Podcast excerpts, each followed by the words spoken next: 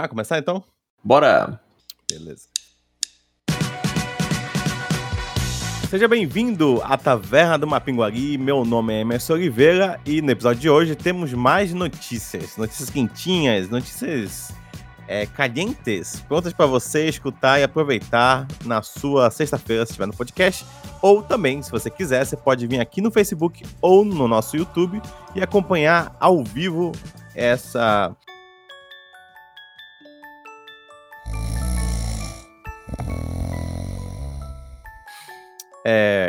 Gente, eu tô com muito sono.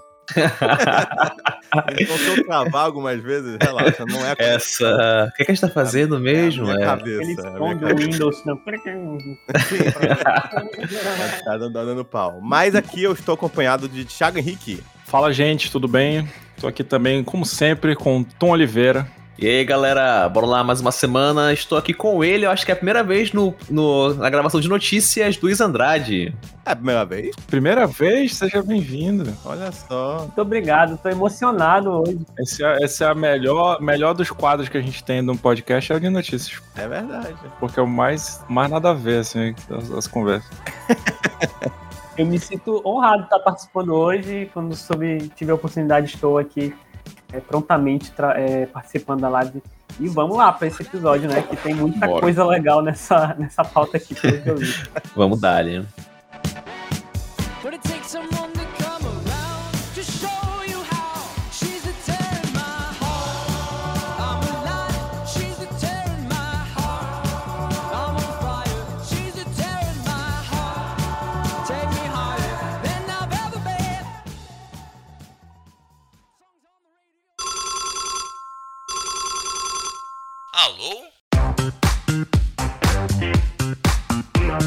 Agora a Taverna do Mapinguari também está recebendo áudios pelo WhatsApp e Telegram. Faça igual o Thiago, que nos mandou um áudio comentando o episódio de Loki. Ouve aí. Eu também achei muito legal o início. Pô, se fosse 20 episódios dele resolvendo coisa com o Owen Wilson, assim, tipo, cada um fazendo uma... Cada episódio resolvendo uma paradinha diferente, ia ser muito mais legal, assim. Eu comecei a série gostando disso e eu pensei, caramba, que série legal. Os caras falaram, tipo, foda-se o MCU, eu vou botar o Loki trabalhando numa repartição pública, e é isso. E eu gostei muito dessa proposta, assim. Vai ser os caras resolvendo problemas. Loki e seu amigo resolvendo problemas temporais. E aí, não, virou um filmezão, assim, do Loki no MCU, com maluquices e repercussões. Entrou coisa pra caralho e já eu não gostei mais. Saiu da proposta inicial que tinha me pegado. É isso. E se você quer mandar o seu áudio, o nosso número é 929-8592-2997. Você pode repetir? É claro, 929-8592-2997. Mas também vamos deixar aqui na descrição para vocês. E agora, vamos para as notícias.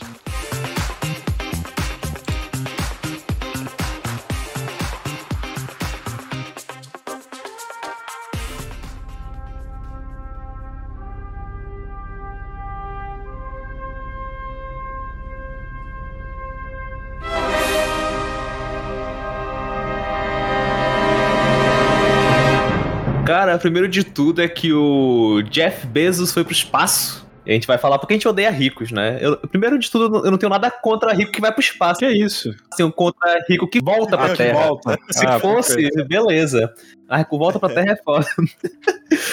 Eu coloquei aqui na... Tem notícias que estão passando aqui, né, no meu jornal aqui do YouTube. E aí eu coloquei aqui, Jeff Bezos foi pro espaço. Infelizmente voltou. E parece uma piada pronta, ele foi passar 10 minutos. Tipo, a viagem inteira durou 10 minutos e voltou. Só porque ele é rico e bilionário, né? Quer fazer graça. Só porque quer parecer fazer graça. O meu irmão me ligou ontem. Meu irmão é muito empolgado com esse negócio de espaço. E aí, tipo, me ligou... Tava dormindo aí, me acordou e falou, ei, liga aí que o Jeff Bezos tá saindo aí a espaçonave. Eu nem tava sabendo, cara, qual é o nome do negócio. Aí tu abre o vídeo, parece um tênis gigante assim. Cara, isso é muito bizarro.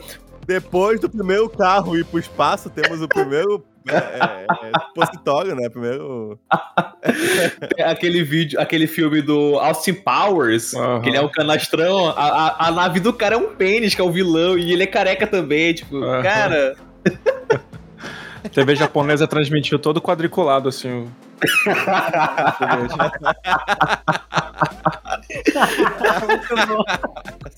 Cara, e agora ele tá numa disputa com o Richard Branson, que também é outro rico aí, bilionário, pra quem vai pro espaço primeiro. Espero que eles comecem uma disputa bem nesse sentido, assim, cada um fazendo as coisas mais loucas. Ganha quem ficar vivo, assim, não sei. Quem corre mais rápido com o carro no meio da estrada, né? Começa a fazer essas brincadeiras. Teve alguns recordes estabelecidos nessa viagem do Jeff Bezos. Nunca o rico foi tão alto. Tem isso, mas ao mesmo tempo, ele levou a pessoa mais jovem e a mais velha pro espaço, tipo, que já estiveram no espaço. Teve um garoto de 18 anos... que o pai comprou a passagem dele, não falou quanto pagou, mas mandou o cara pro espaço. Nossa, que pariu. É. E teve uma mulher de 82 anos, que é a pessoa mais velha pro espaço. E a história dela é até interessante, porque ela tentou ir pro espaço quando teve o boom, né, da corrida espacial, fez teste, tudo, bateu o recorde, e a NASA falou, tipo assim, quem só vai mandar piloto de caça mais rápido e tal, e... mulheres eram proibidas de fazer esse teste pra ser piloto de caça. Então ela acabou que foi cortada e fez todo aquele processo.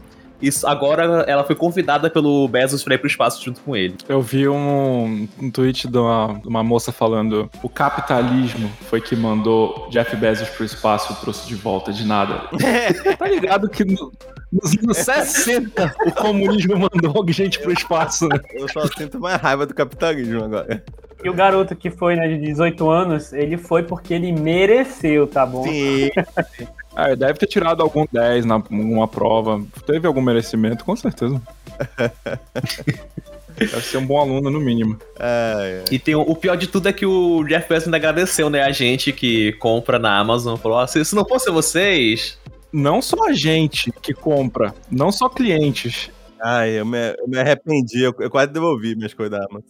Ele agradeceu funcionários porque vocês pagaram por isso. Ele tá muito ciente de que os funcionários pagaram por isso, assim. O cara escancarou a mais-valia que o Karl Marx fala e que os liberais dizem que não existe. Mas foi exatamente isso, os funcionários que pagaram. E é uma radical do cacete, né? De público pra dizer um negócio desse. Será que ele é tão filho da puta? E é muito sinistro. Funcionários que não conseguiram nem assistir, porque não tem intervalo de almoço é 10 minutos e os caras devem usar pra urinar em garrafa. É o tempo que ele passou lá e falou, se vocês podem passar 10 minutos fora, eu também vou passar 10 minutos fora, porra. Eu vou pro espaço. Cara, tem gente dizendo que ele fez isso só pra esfregar na cara dos caras. Vocês dizem que 10 minutos não dá pra nada, eu fui no espaço e voltei em 10 minutos.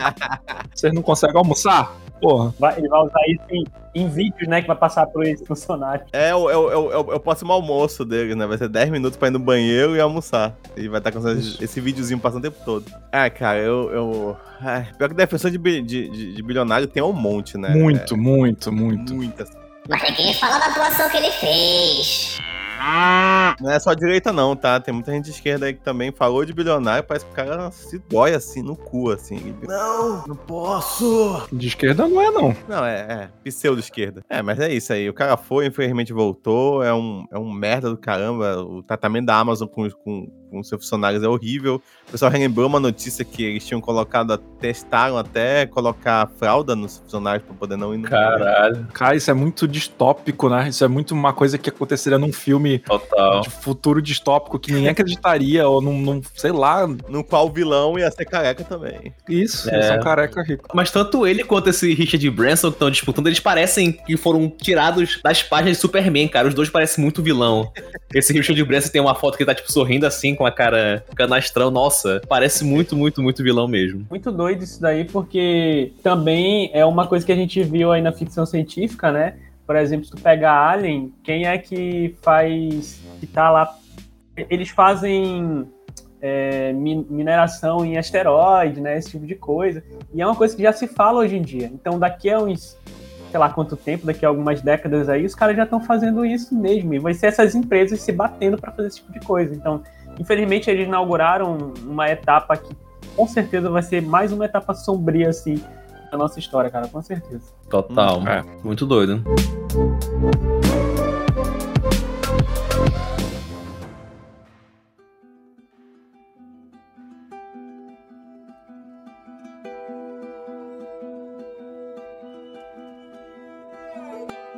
Falando em coisa, cara, temos que Last of Us pode ser a série mais cara da história da HBO.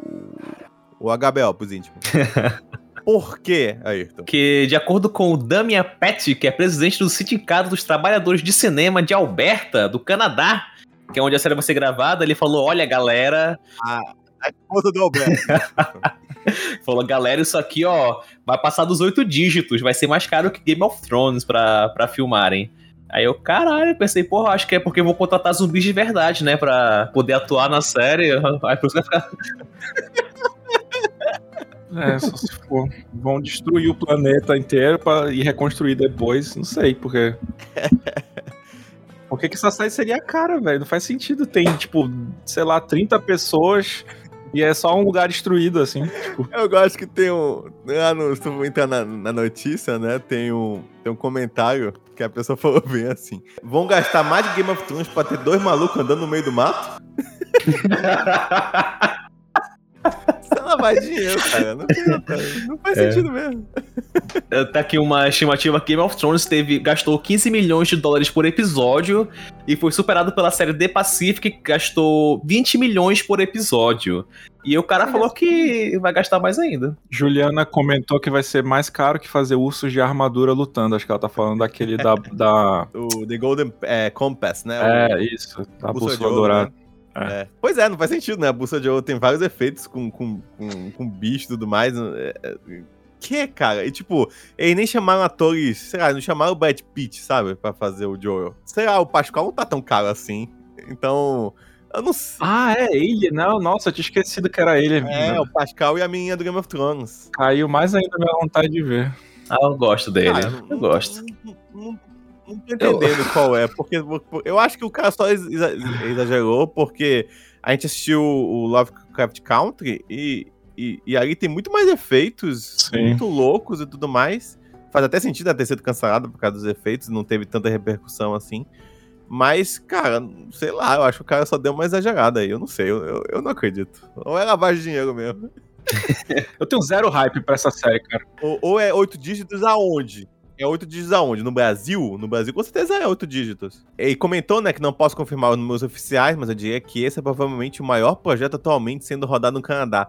Eu não gosto dessas roubalheiras na frase, sabe? Tipo, o maior projeto sendo rodado. Aí, uau, no Canadá. É tipo, o que tá sendo rodado no Canadá. Muita coisa é rodada no Canadá, pô. A maioria dessas séries que são supostamente nos Estados Unidos é tudo no Canadá. Na CW, né, tem muita coisa lá. Eles têm coisa, né, com o imposto lá, o imposto é mais barato, se eu não me engano, uma parada assim. É algum incentivo, né? Tipo... É, e tem mais incentivo. Eu lembro que no final do Viúva Negra tava lá no Canadá, que é Quebec também. Sim, que nem pra animação e jogos, né? Por isso que tem muito estúdio funcionando lá, né? Sim, sim. É, lá na França, esses países normalmente tem muito incentivo pra esse tipo de empresa. Eu lembrava, assim, a última coisa pra comentar, eu lembrava da série Roma. A HBO também, ela tem ela perde meio que a mão também, né, em fazer as coisas.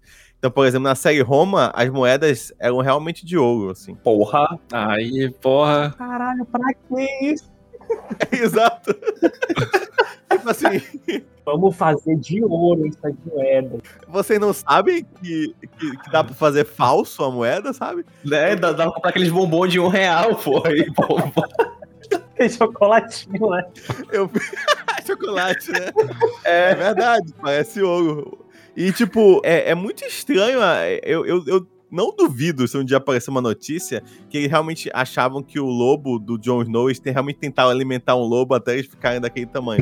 Porque eu acho que a HBO, ela não tem muita noção, assim, de caixa, sabe? Tipo, ei, bora gastar um pouco aqui. Não, bora fazer tudo. Bora construir a muralha. Sabe? É meio curioso. É o oposto da Disney, sabe? Que a Disney poderia fazer muita coisa manualmente e a Disney fala assim, não, quer saber? Bora fazer um CG aqui? Não, dá pra botar um dublê aqui caindo aqui, a gente põe uma cama pra Scarlett Johansson não parecer um boneco. Não, bora fazer ela parecer um boneco, bora. Então, tipo assim, é meio bizarro. Assim. Cara, tu falou de Roma, e aí eu imediatamente lembrei do Spartacus, que ali ele é o completo oposto em termos de orçamento, que é uma série excelente, eu adorava essa série, mas ela foi toda gravada em fundo verde, assim, e os caras não tentavam disfarçar, entendeu? É, parecia mesmo os aerolitos lá do Chaves, todas as cenas, mas era muito legal essa série, ela tá até hoje no Netflix. Aí. Mas o bom do Spartacus, que é muito inteligente, lembrando que saiu há 2 dias atrás o podcast do Loki, então vai lá escutar, tá bem legal. Deu bastante trabalho, gente, por favor, escuta. Mas uma coisa legal dos Spartacus é que eles deixavam estilizado, né? Então, eles botavam uns filtros em cima, então não parecia tão gritante. Isso. Se você deixar só... eles fizeram numa pegada bem 300, assim, bem estilizado. Isso, parece exatamente. Um quadrinho. Então aí o efeito dá uma diminuída, assim, pelo menos na nossa cabeça, assim. Sim.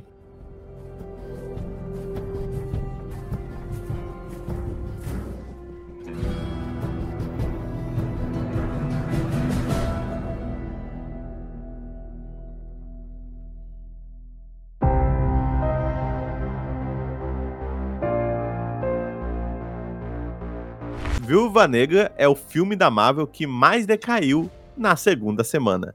E aí você pergunta, como assim decaiu? O filme ficou ruim? Não, ele já é ruim desde o início. A questão é a seguinte, é que a bilheteria dele deu uma queda absurda depois da primeira semana. Isso normalmente acontece quando o boca a boca não é bom, sabe? Às vezes acontece do filme ser baixo na primeira semana, e aí o boca a boca faz com que ele se mantenha por muito tempo. Viúva Negra arrecadou 26,5 milhões no seu segundo fim de semana em cartaz nos cinemas norte-americanos. E é um número que é 67% menor do que foi na semana de estreia. Anteriormente, o recorde negativo pertencia a Homem-Formiga e a Vespa, que caiu 62% em sua primeira semana para sua segunda semana em cartaz. Lembrando que nós estamos agora numa época um pouco diferente, porque por mais que esteja aberto os cinemas nos Estados Unidos, ainda é meio que pandemia, né? Então, muita gente ainda tá receosa aí desse filme. É tipo cinema assistir esse filme. Total, né? Faz sentido. Foi uma queda maior do que a queda que ela tomou em Vingadores Ultimato. Nossa. Foi ainda maior do que Quarteto Fantástico, aquele o que é péssimo. Falaram que aquele Quarteto Fantástico decaiu tanto quanto a Viúva Negra. Mas é porque tipo assim, o interesse pra esse filme, ele não é justo, porque, cara, esse filme, ele não tem relevância nenhuma pro MCU, ele vai ter desdobramento nenhum, ele não é um filme que tu precisa assistir pra ver qualquer outro filme que venha depois. Ele tá atrasado. Ele veio muito atrasado, muito atrasado. Se ele tivesse vindo, tipo, caraca, morreu a Viúva Negra e em seguida sai o filme dela pra você chorar, lembrando, caraca, porra, que personagem. Não, nem isso. Ele se passa depois do Guerra Civil. Era pra ter vindo depois do Guerra Civil. Sim. Tipo, todo mundo ia assistir um filme muito mais empolgado, saber o que tá acontecendo com eles e tal. Mas aí eu vou defender. Eu vou defender aqui um momento aqui de defesa desse filme. E não é um dos melhores filmes, principalmente entre os filmes de primeiro... Não. Mas eu nem falei da qualidade do filme, tá? Estou falando só das circunstâncias em que ele veio mesmo. Ele seria perfeito se fosse encaixado na cronologia, como o Emerson falou. Ia fazer muito mais sentido, né? Mas também, cara, eu acho que a gente acaba colocando muita expectativa, e às vezes expectativa em filmes que não deveriam ter tanta expectativa, como tu falou, Thiago. Principalmente quando tem mulheres envolvidas, assim, e acaba que esse filme acaba sofrendo um pouco mais do que os outros, entendeu? Esse filme tem umas putas cenas de ação, assim, e sequências muito bem rodadas, cara, pra caramba. Discordo mas, totalmente. Mas, assim, eu acho que no todo aquele perde, sabe?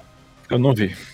Pô, assiste, cara. Discordo totalmente. Assim, quer ver cena foda com mulher? Assista o filme chamado Atômica, com a... Sim, Charlize Theron. Filmaço. Esse filme tem cena que tu sai do filme e fica assim, não entendi a história, né, porque é bem confuso, mas a cena fica na minha cabeça até hoje, assim, é muito boa. E esse filme, eu acho que ele me desapontou bastante, porque eu pensei assim, não tô esperando muita coisa, mas pelo menos umas cenas foda vai ter. E, cara, desculpa, eu não lembro uma cena que, tipo... Uau! Isso foi muito louco! Isso foi muito bom! Isso foi muito adulto! Foi a cena final! Cara, a cena final... Pare! Eu não vi filme spoiler. Pare! Vai falar da cena final. Pare! cena final, mas tá no trailer. Ela se joga de peito aberto, mano, sem paraquedas. Numa queda, assim, de alguns milhares de... Que nem o Jeff Bezos. Quem dera. Cara, é muito foda essa cena, é muito legal. Eu acho que foi bem rodado. Eu não acho, cara. Eu acho a história super fácil. Eu acho que o maior problema que esse filme tem, eu vou terminar já, pra gente não se alongar muito, é que ele não é nem um filme sobre a Viúva Negra, tá? Tipo, ela não é nem desenvolvida nada além do que você já sabe dela. Ele é um filme muito mais sobre a irmã dela, que é vai ser a nova personagem do universo da Marvel. Faz até sentido isso, porque desenvolver um personagem que já morreu é melhor desenvolver um personagem que vai ser apresentado. O filme é dela? Eu sei, mas tipo, não faz sentido, é melhor. É tipo Capitão América, Guerra Civil. É só pro Capitão América, só. Porque o filme também não se baseia na saga vermelha, sabe? Tipo, o filme também não dá essa desenvolvimento da saga vermelha. Você sai também sem saber nada. Parece que ele se perde um pouco. Parece que ele quer falar um monte de coisa. Nossa, e o Capitão Soviético é legal, porque eu tava a fim de ver só por causa dele. Pô, ele é legal. É engraçado, mas assim, se tirar do filme também não faz falta. Ele é... Tipo, faz sim. Mas é bem legal, é engraçado. O Kevin Feige falou que pode ter um encontro do Capitão Soviético e Capitão América aí no futuro. Ah, legal. Sim, acho que a parte mais triste desse filme... Não, não é mais triste, não. Falando merda, desculpa, tô com sono. Acho que uma coisa que me deixou meio triste nesse filme foi que tem a luta, tá no trailer, tem a luta do Capitão aí vermelhinho com o treinador, né? É treinador? É treinador? Não tô lembrado o nome do vilão. Mas pode ser, vou chamar de treinador. É o cara que parece o G.I. Joe. Ele luta e, tipo, em nenhum momento ele fala assim, finalmente minha luta com o Capitão América. Tipo, que ele comenta várias vezes durante o filme, mas nessa hora que o cara tá com escudo ele poderia dizer isso, mas infelizmente não, ele se abandona. Ah, tá. É um filme muito fraco. Quem me conhece sabe que eu não gosto do Capitão Marvel, mas ainda acho que Capitão Marvel tem cenas bem que eu lembro até hoje, ela voando, destruindo as naves com aquela armadura super foda dela, muito na minha cabeça hoje em dia. Filme de mulher, né, Emerson? Eu vou esquecer. Nunca vi o Flamengo falar bem. Assistam... o Mulher Maravilha eu gosto. Gosta mesmo, porra, olha... Bom, o final é uma merda, mas o filme é legal. Esse eu acho entendi. O final é uma merda. Assista Atômica. Atômica é bem melhor que esses filmes todos aí. Entendi.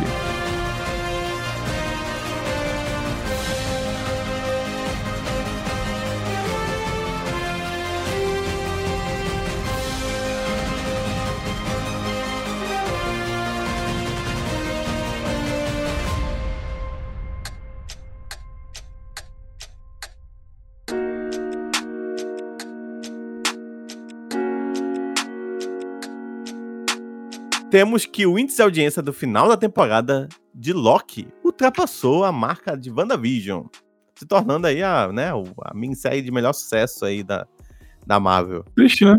Ailton? E tem menos episódios, né? E a diferença eu tô vendo aqui.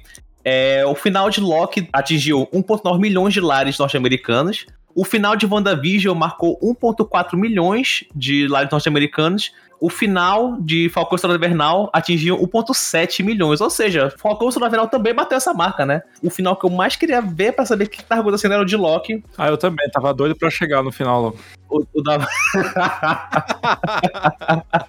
Olha, Thiago, escuta aí. Eu ouvi já.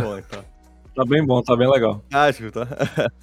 Engraçado que no podcast a gente fala, não, é que o Thiago não veio, pô, tá da vez pra o César e pra Cristina que querem falar, mas naquele odiou. Não curtiu nada. É bom que trocou, né? Porque senão ia ser eu e o Thiago falando, metendo pau, e o Ayrton lá, gente, não é tão ruim assim. E outra coisa, curioso porque a gente já comentou isso, vou só passar bem rápido sobre isso, mas, cara, lançar um episódio por semana é muito mais aproveitoso pra qualquer série, cara, do que você lançar de uma vez só. Eu só vejo série assim. Sweet Tooth, ele lançou, eu só assisti bem no iniciozinho, eu vou assistir ainda, que eu gosto muito do quadrinho, mas eu sinto que a conversa ficou ali entre 3, 4 dias, talvez uma semana, quando lançou, e pra mim ficou 2 horas a conversa e acabou. E o Loki, por mais que a galera estivesse discutindo, não gostando ou não, cara, ele dura mais porque tá saindo ainda, entendeu? É, não faz muito sentido. Cara, isso, eu acho que a Netflix vai mudar isso em algum momento. Eu não sinto que isso vai durar muito tempo, não. Tanto que aí o filme, né? Ah, tem série que ela já faz assim, né? Tem série... Por algum motivo, acho que elas vão testando. Tem série que ela... Essa aqui eu lanço... Não? Mas não é ela, não. Não é ela, não. É porque contrato com MC, com outra ABC, com outra emissora, e aí vai saindo lá e ela vai lançando aqui. Mas não é original dela, não.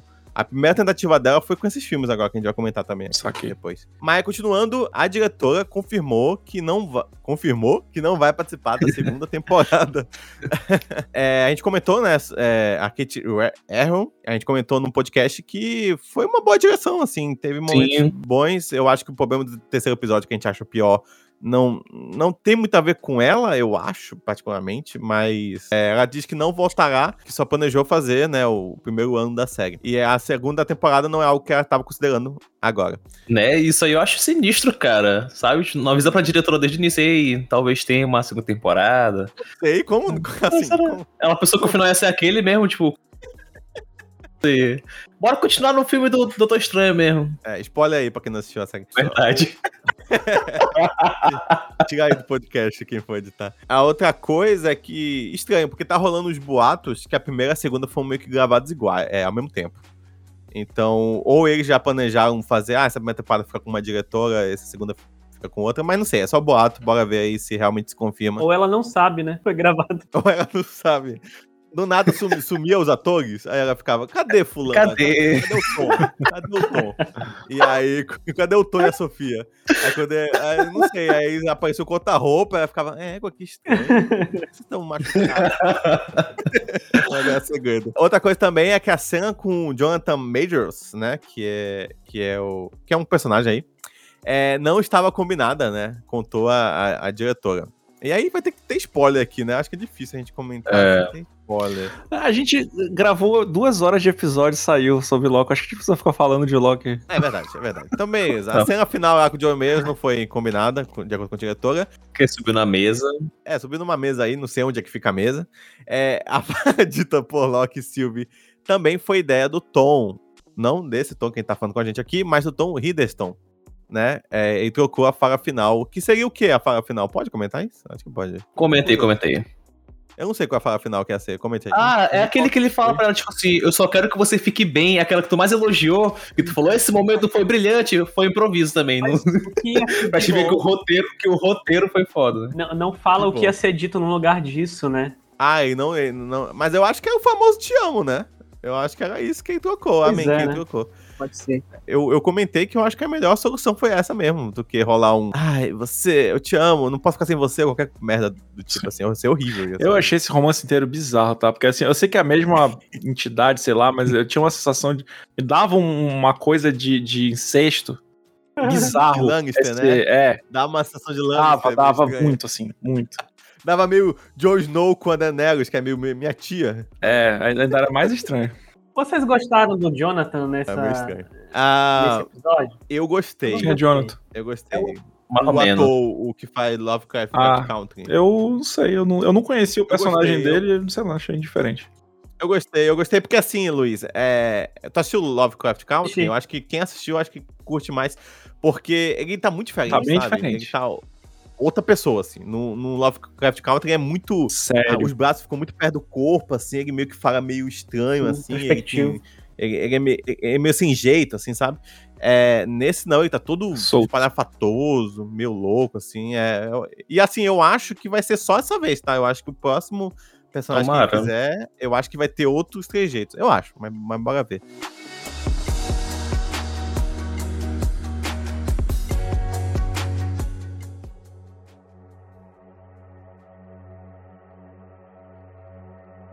Diretora da Rua do Medo, que a gente comentou que foi a tentativa aí da Netflix de fazer semanalmente aí episódios, que foram 3 filmes, né? Quer criar um universo Marvel do terror na Netflix. A diretora da trilogia de Rua do Medo, Leg Janik, eu não sei falar, disse que sonha em criar um universo cinematográfico de terror, assim como é dos filmes da Marvel, né? Assim, eu... eu não, depois vocês comentam um pouco, mas antes eu queria dizer que eu tô cansado de gente que é o universo Marvel das coisas, sabe? É porque as pessoas não têm o que dizer, né? Tipo, é igual o Oscar da televisão, o Oscar dos quadrinhos. É porque se convencionou que aquilo chama aquilo, mas... Ela quer, sei lá, criar vários universos conectados com vários filmes, mas a pessoa fala, mais fácil dizer que não é mais fácil dizer que é um MCU, é mais fácil. É mais fácil. É tipo Bombril, é tipo Gillette, já chama pelo nome da marca, não é pelo nome do produto. É verdade, justo, eu acho justo. Eu assisti, eu inclusive indiquei no episódio que a gente gravou sobre indicações, que sai terça-feira, então escutem que tá bem legal. Gravamos com o Luiz Andrade também, o Tom e... esqueci quem era outra pessoa. Yuri. E tá legal, cheio de indicações bacanas. Terça-feira está saindo aí, então a gente vai entrar mais a fundo na discussão sobre Rua do Medo. Mas só queria dizer que acho que eu compro a ideia de um universo... Tem mais coisa no universo. Tem mais coisas nesse universo, acho legal. Tem abertura pra isso, na sua opinião? Cara, quando tu tá lidando com sobrenatural e magia, qualquer coisa tá valendo. Qualquer coisa tá valendo, exatamente. Olha, American Horror Story tá fazendo, sei lá, 10 anos de televisão agora e tá aí. É a mesma coisa desde sempre. Hi, Ken Adams. Nice to meet you. Regina Phalange.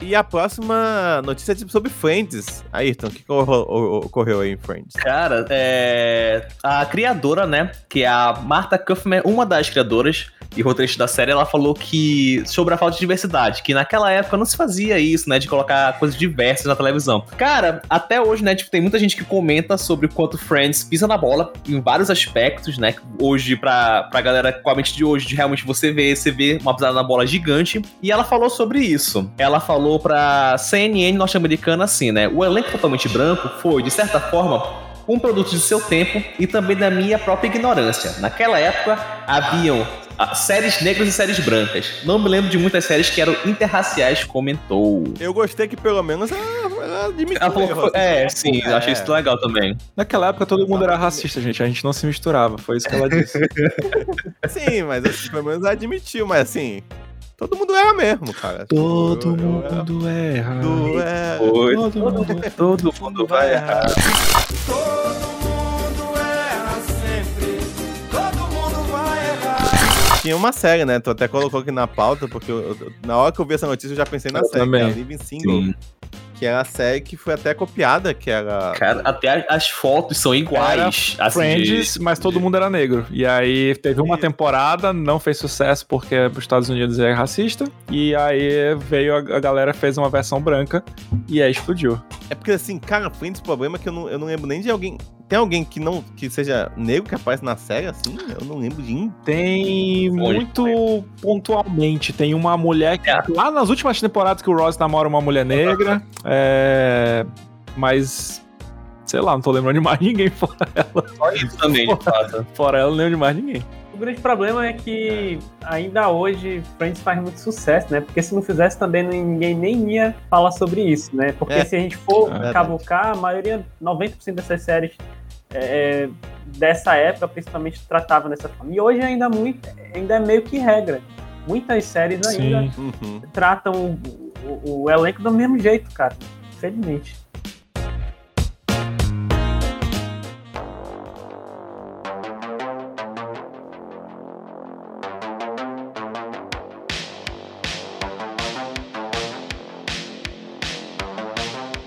Então, galera, pra quem acompanhou semana passada o podcast, lembra que o Emerson fez assim uma declaração, né, contra uma loja aí de informática de Manaus.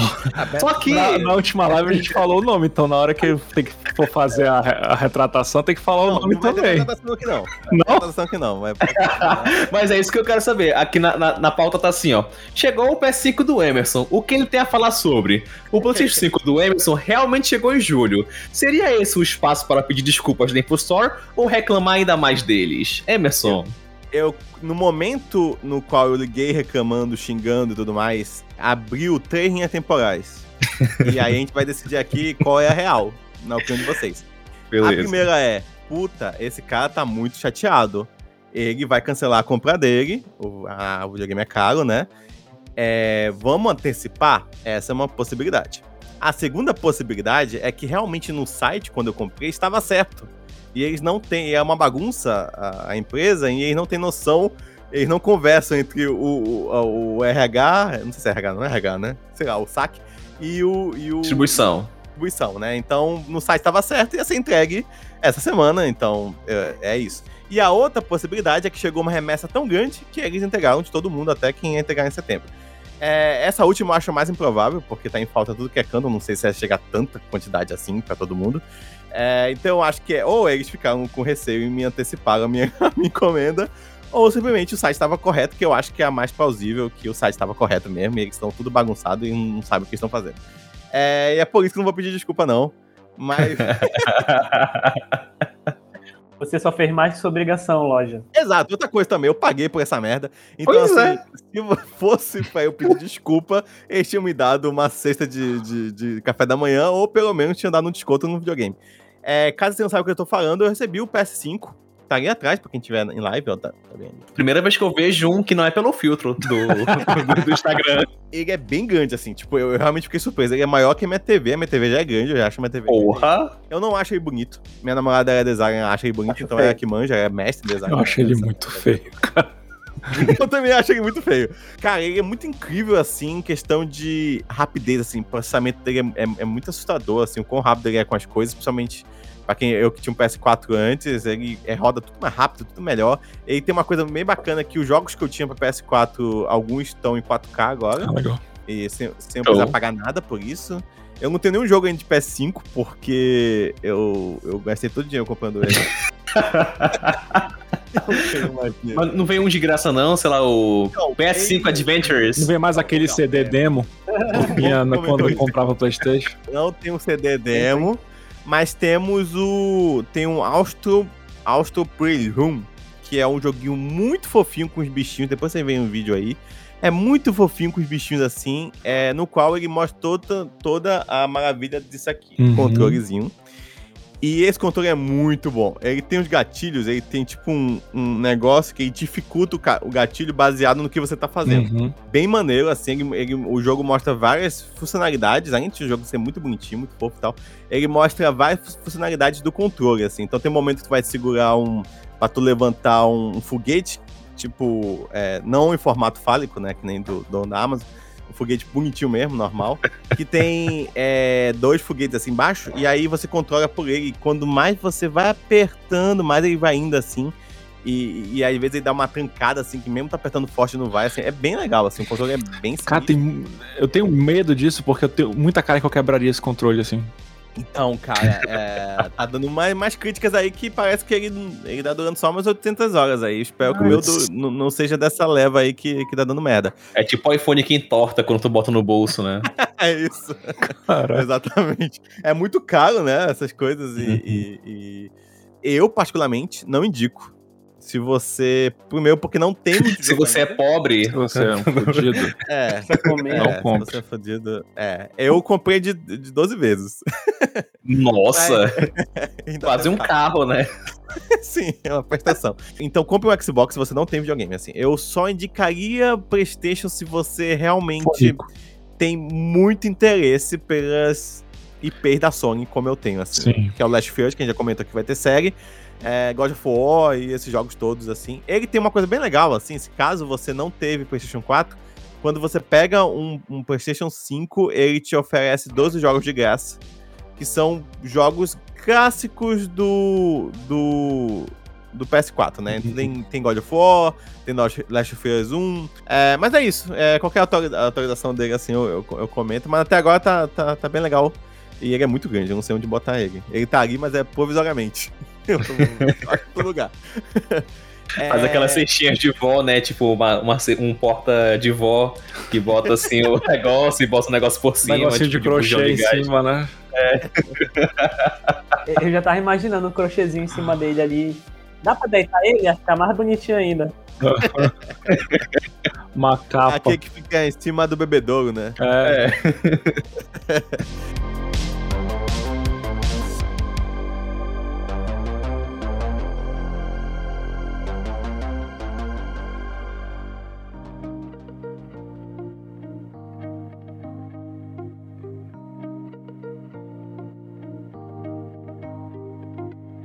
Continuando em videogames e falando sobre novos videogames que você pode arranjar pra você, a Valve anunciou o Steam Deck. Anunciou ontem. Então, o que é o Steam Deck? Ele é um Switch, ele tem o formato de um Switch, mas ele vai rodar jogos de PC e jogos da Steam, né? Ele roda uma versão modificada do SteamOS, que é o sistema operacional da Steam. Tem uma nova interface, né? Ele é muito parecido com o Switch, parece, passa despercebido como um Switch, ver a foto, é idêntico. Exato. Só que ele vai ser mais pesado que o Switch, ele vai ter uma resolução de 2080x800, ou seja, mais ali uns 720p, mais ou menos ali. Ele tem uma TV de LCD que vai rodar até 60 Hz, e ele vai ter um AMD dentro dele, um CPU com 4 núcleos e 8 threads. Eu sei que é muita informação para quem não faz ideia do que é isso. E ele vai ter uma tecnologia RDNA 2. Para quem não sabe o que é isso, é a mesma tecnologia do PS5 e do Xbox Series S.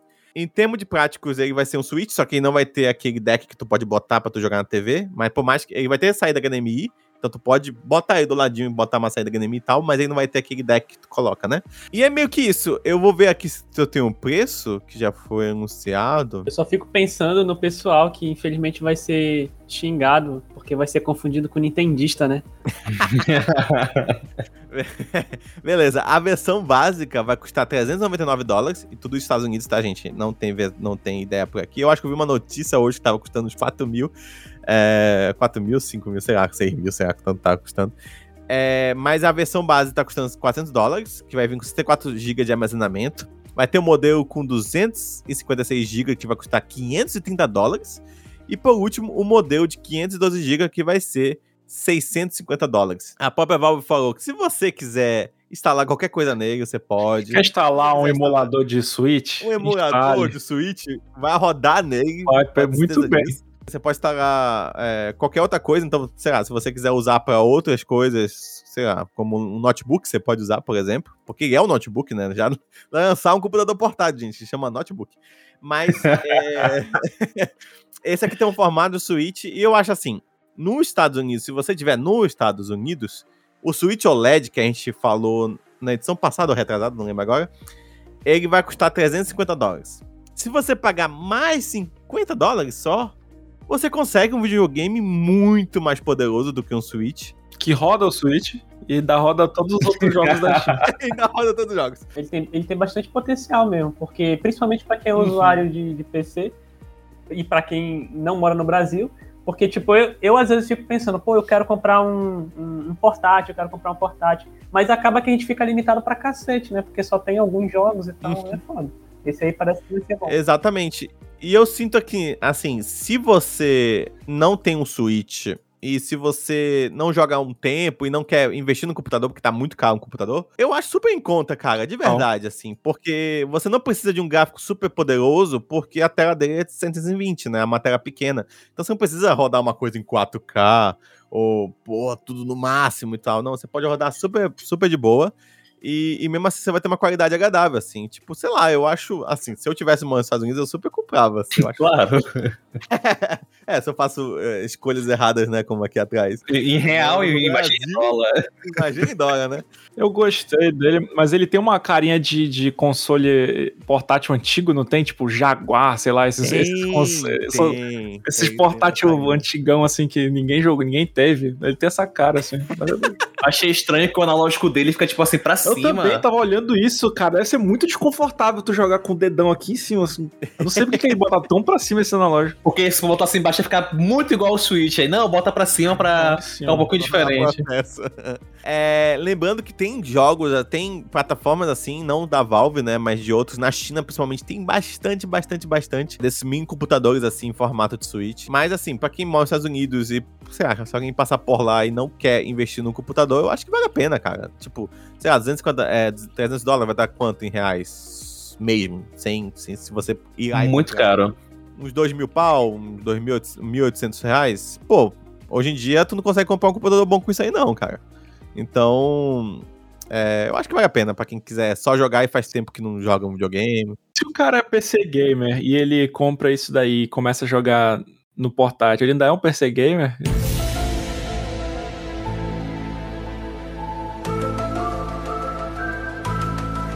Ele ainda é um PC gamer? Ele ainda é da Master Race?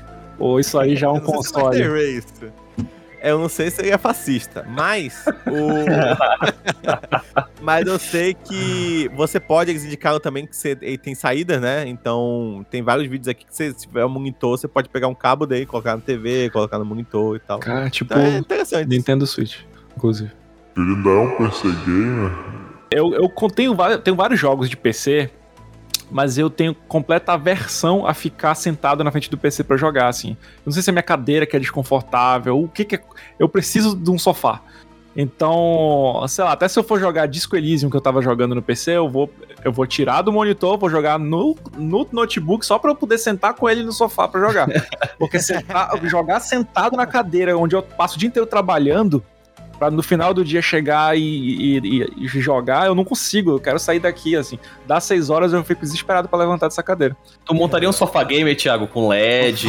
Gamer, não. Mas eu já vi poltrona gamer, sabia? É tipo uma cadeira gamer, caraca, só com formato de poltrona. Só deve ser caríssimo. Ele não é um PC gamer...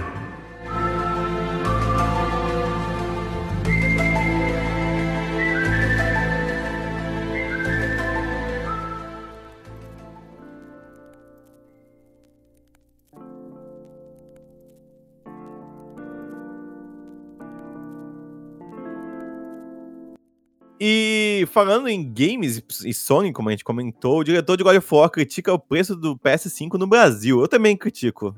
É. Mas é meio clickbait essa notícia, porque ele não criticou, ele fez um tweet. Porra, por que tu botou um clickbait na nossa...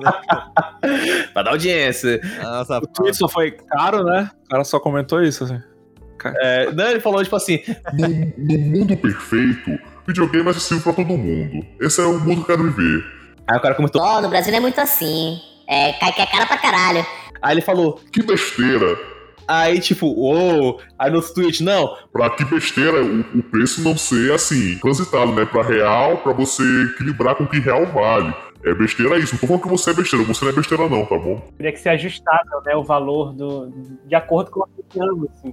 O curioso é que, infelizmente, ele tá na indústria errada, né, porque ele acha que videogame tem que ser pra todo mundo e ele sabe que não vai ser assim, né, infelizmente. Videogame não é pra todo mundo, não só pelo preço, né, a gente... ia dar uma discussão imensa sobre isso, mas tipo, jogabilidade, controle, temas, até os temas... É difícil achar jogo realmente que, quero ver uma coisa mais... Tipo, o pessoal do cinema, até o famoso Tênis Verde, né? Que assiste filme mais, não sei o quê, contemplativo. Tem bastante jogo indie, mas mesmo assim não é tão fácil de se achar, né? Principalmente nos consoles. Sobre preço, videogame sempre foi uma coisa... Cara, indico aí, indicação, e já gravou com a gente. Henrique Sampaio gravou com a gente o episódio 77, Thiago? 76, agora não lembro. 97, eu acho. 94 é videogame reaça, porque o game é esse nome de reaça. O Henrique Sampaio lançou um podcast segunda-feira agora, Primeiro Contato, escutem, é muito foda, muito bem editado. E também ele fala sobre o videogame chegando no Brasil, né, principalmente ali na época de PC. E é legal que tem coisas da ditadura e tudo mais, um bocado de coisa muito, muito interessante aí que rolou ali, várias, né, coisas que rolaram. É meio Casevando dos videogames, é bem interessante. Ele prometeu que tem até crime no meio. Então, vamos ver lá o que rolou. Mas falando sobre isso, videogame no Brasil sempre foi caro, cara. Tipo, e videogame só existe mesmo aqui como cultura porque teve pirataria. Sim. E não era tão caro, ainda assim não era tão caro antigamente, cara. Era mais acessível, assim, tipo, era bem caro. Não era tão caro? Era muito caro o videogame, cara. Era muito caro. Se eu pensar, Ayrton, eu acho que não vou lembrar de cabeça, mas o GameCube chegou aqui por 1000 e pouco, mas o salário mínimo era 400 pau, era 500 pau, assim. Bem assim, caro. Lógico que hoje em dia o real tá muito desvalorizado, sim, com certeza. Esse governo é uma merda e parabéns aí pra quem votou nesse bosta. Mas um abraço aos games, né? Abraço games. Socialismo é muito bom. Eu adorei essa edição. Como é ótimo o socialismo, né? Como é bom o socialismo. Mas voltando, tipo, lógico que tá muito desvalorizado, mas sempre foi caro, assim, sabe? Sempre foi caro o videogame e... E como a gente comentou, a Microsoft já tem uma política bem legal, que ela atualiza o preço para nossa cultura. Então, as coisas estão bem legais pra gente. Tipo, eu ainda acho o Game Pass, que eu já comentei aqui agora há pouco, mas por R$30, incrível. É muito incrível ser só R$30. É muito incrível. Tipo, menos de 10% que um jogo do novo do PlayStation 5, assim. É muito impressionante. Enquanto que a Sony não. A Sony pega assim, tá quanto dólar? Ah, tá 5 vezes? Então multiplica por 5 tudo. Então esse é o preço. E em questão do videogame é imposto, né, gente? Tipo, não vou dizer que imposto é roubo. Imposto não é roubo, tá, gente? Paga os impostos. Mas é a questão que ele é muito mal feito, assim, né? Porque por causa da ditadura teve essa economia meio protecionista. Então, um videogame que custa $500 lá fora tá custando R$5.000 aqui. É, não faz muito sentido.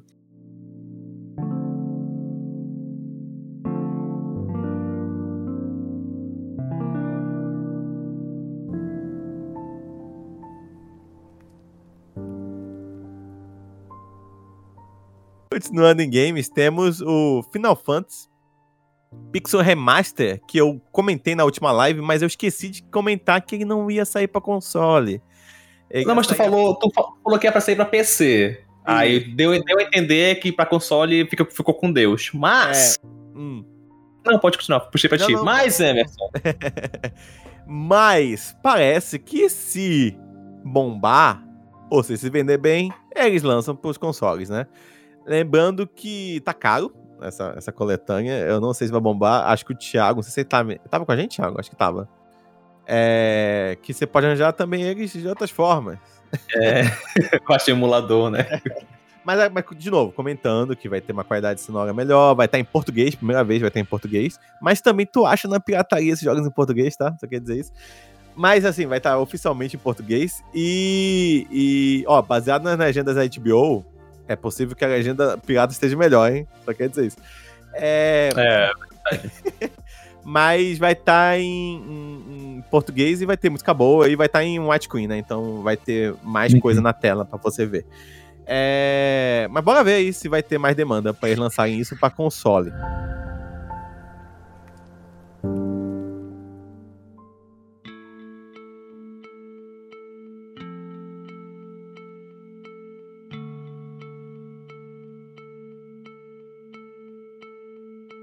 O RH, a Ubisoft, né, de novo, com aquelas milhões de polêmicas que já tem sobre abuso trabalhista de lá, que tava tendo, e outros tipos de abuso, né?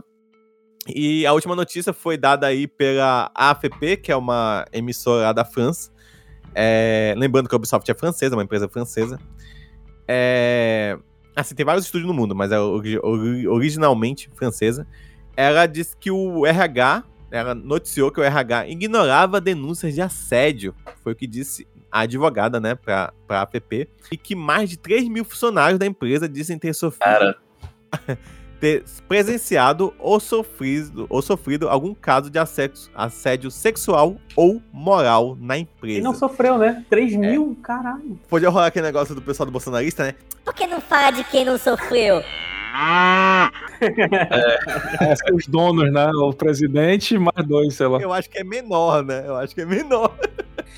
De quem não sofreu. A nova queixa, né, mira na Ubisoft como empresa, mas também 10 funcionários e ex-funcionários do grupo, incluindo o CEO Yves Guillemot. A ex-diretora de Recursos Humanos, Cecília Gornet, que se demitiu após o escândalo. Eu queria comentar, não tá aqui na pauta, mas eu lembro dessa notícia, que saiu na época. A mulher do Recursos Humanos, ela era cunhada do Milenor. Putz, ela tá lá porque mereceu, né? Mereceu estar lá. Se eu não me engano, lembrando assim, não sei se é cunhada, mas tinha algum parentesco muito próximo. Se é cunhada, irmã ou esposa dele, eu acho até. Mas eu sei que a Ubisoft... Os três juntos, pode ser também. É uma variante dele, né? É bom lembrar que a Ubisoft, ela é meio que a AVT, assim, a que a gente comentou do Loki, vamos puxar aí pro Loki. Total. Porque ela é toda controlada por familiares, assim, tipo, o diretor de criação, ele é meu sobrinho. Caralho. Fulano, ele é meu tio. É a milícia do videogame, meu Deus. É a milícia do videogame, de verdade, não estamos abusando aqui.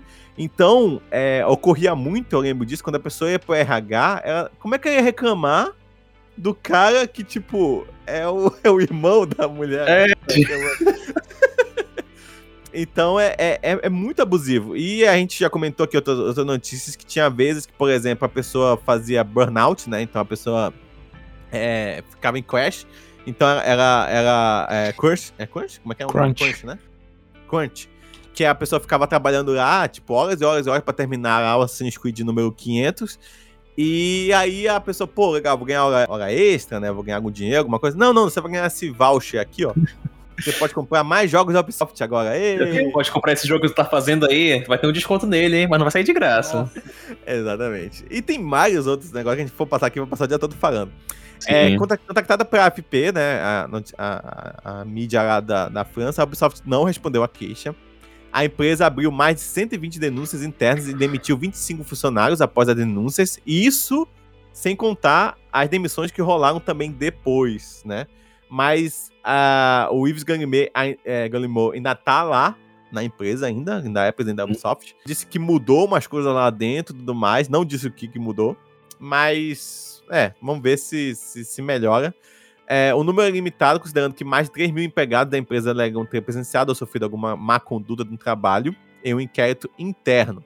Estamos lidando com pessoas que sentem total impunidade. Mesmo que a Ubisoft tenha reconhecido os fatos, podemos ver que não houve qualquer mudança desde então, disse uma das pessoas que falaram lá para a empresa de mídia. É aquilo, né, de não separar, eu vou separar o artista da obra. Não, tipo, o cara tá lá, ganhando ainda bilhões, ficando cada vez mais rico e nada tá acontecendo, né? Então é aquilo, ou você boicota ou você vai estar sustentando o cara ainda mais pisando na cabeça das pessoas. Eu já não sei aqui que eu boicotei, eu tô jogando o novo Assassin's Creed, bem legal, por sinal. Eu tô jogando pirata, e eu não tenho vergonha nenhuma de dizer isso, porque eu já tinha combinado comigo mesmo que eu não ia comprar, não gastar mais um centavo com nenhum jogo da Ubisoft, assim. Ah, mas os empregados e tudo mais, gente, porra, mas aí é foda, né? Uma discussão vai durar um tempão, assim, tipo, ah, mas se você não jogar, os empregados vão sofrer e tal. Não, gente, o meu dinheiro não vai fazer diferença nenhuma pra Ubisoft.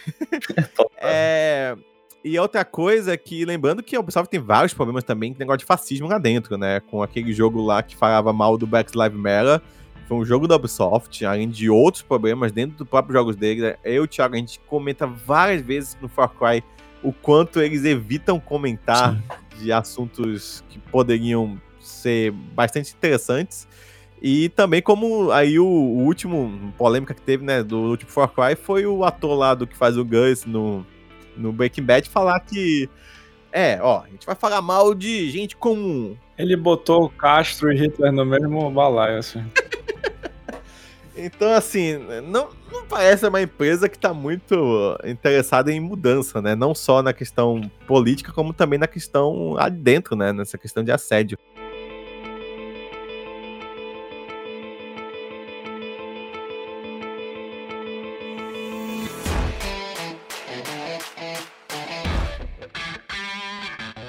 E pra terminar aqui minha notícia de games, mas ainda tem mais uma notícia antes de... Tem mais uma, de games. Eu tenho mais uma de games. Games rapidinho, bem rapidinho. Fica aqui que temos uma notícia bombástica para o final do podcast. Caramba! Todo mundo já sabe, mas vocês não, aparentemente. Eu não sei não. A notícia é só que saiu o trailer de um jogo da Nickelodeon que copia Smash Bros, assim. Cara, e é surreal, cara. O Bob Esponja batendo nas pessoas. Porra, cara.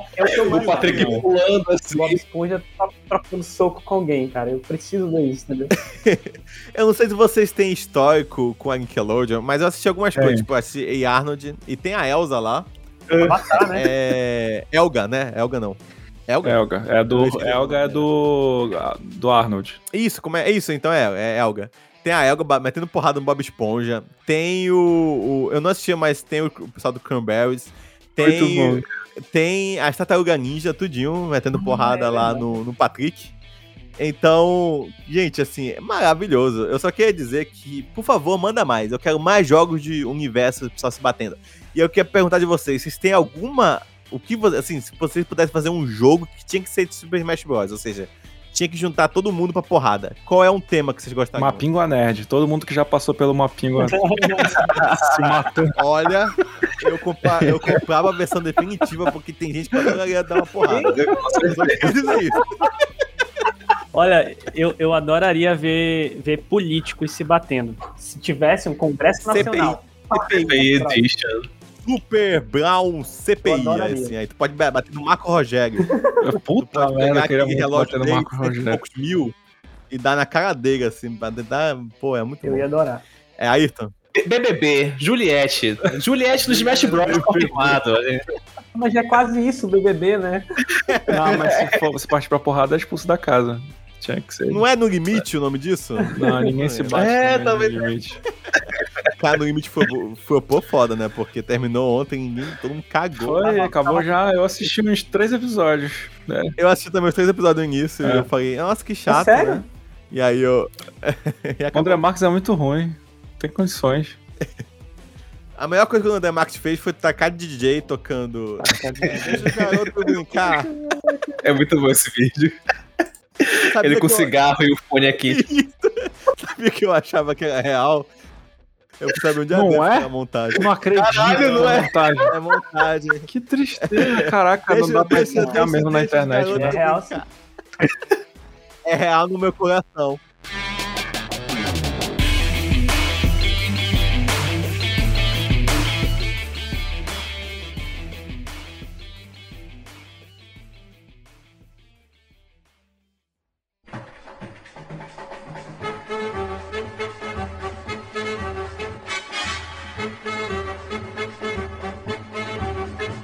Vamos lá, a bomba saiu, foi anunciado hoje, bomba assim no nível bomba pet, porque foi anunciado hoje o fim do PES, fim do Pro Evolution Soccer. Caramba. A Konami vai aposentar o Pro Evolution Soccer e vai apresentar o eFootball. eFootball é a nova... Ah, Thiago, vai te lascar. Que não, peraí. Calma, não só mudou de nome, não. Relaxa aí. Deixa eu explicar. Deixa eu só mudar a letra. O novo aqui. FIFA abandonou FIFA 22, agora é 23. Exatamente. Esse é o nome do jogo. O Luiz tava comemorando que acabou, tu não gosta, não, Luiz? Pô, foi anti-FIFA, é tipo, jogador quando sai do campo que aplaude. Ah, é. Você não gosta de futebol, desculpa. Pode parar, Thiago. Vamos lá, vocês sabem que o PES e o FIFA, eles recebem muita crítica, inclusive minha, porque são jogos que saem todo ano tem um monte de otário que tem que comprar um jogo novo, só porque fulano, beltrano cortaram o cabelo e aí o cabelo tem que ser atualizado, ou o fulano foi para outro time e agora tem que estar com o elenco atualizado. Que é algo que eles super podiam fazer numa DLC, né? Super podiam fazer numa atualização.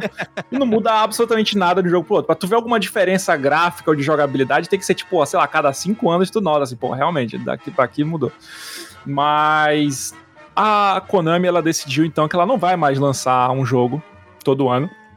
Ela vai lançar o eFootball, que é o novo Game as Service deles, no lugar do PES. O jogo vai ser gratuito, vai ser free to play. Então, todo mundo vai poder jogar. Ele vai estar em todas as plataformas que tu imaginar, tipo do PS5 ao Android.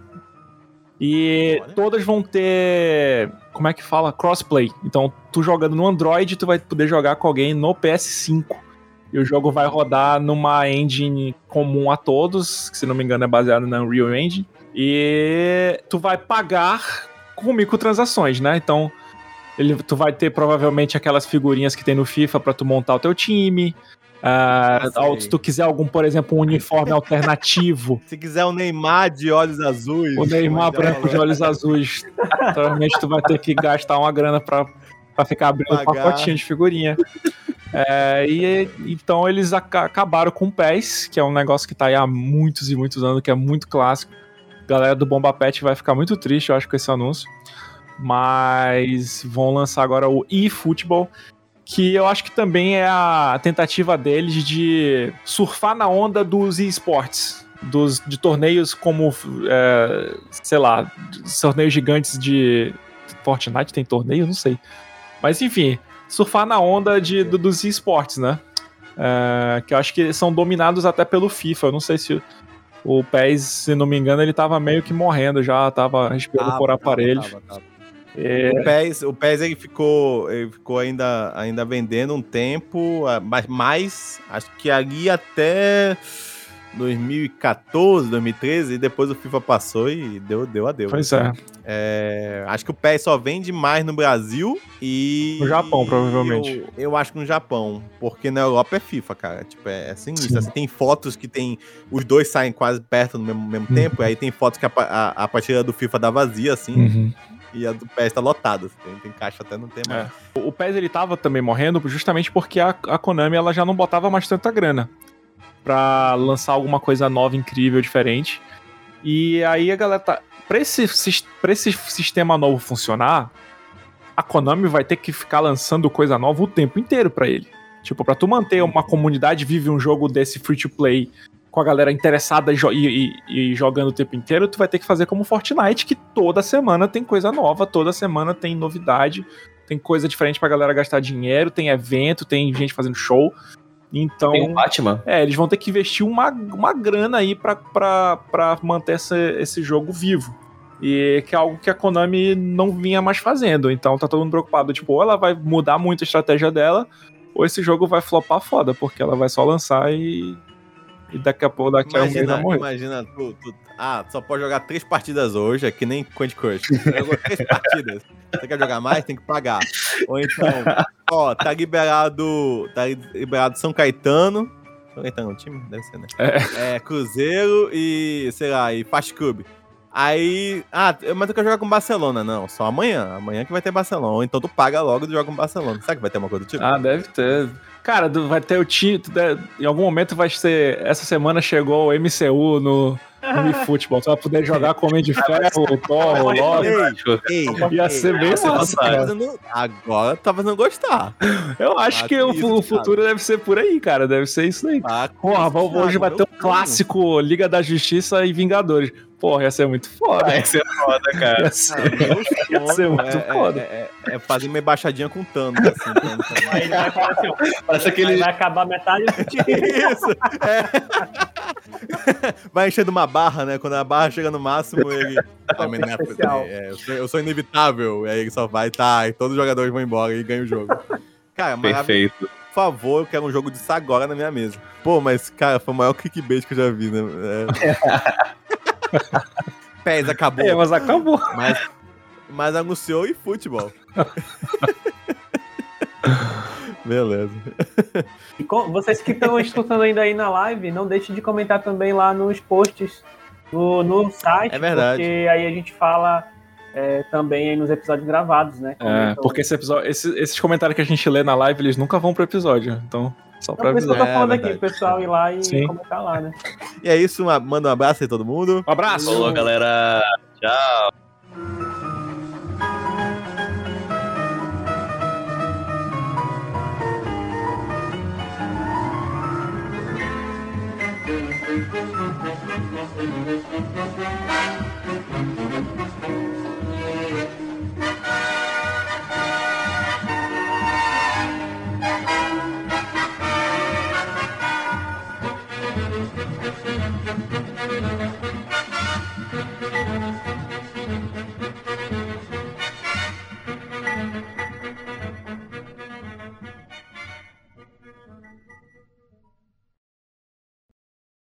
Streaming tem números muito loucos, né? Mas eles conseguiram, no seu primeiro episódio, 731 milhões de minutos assistidos.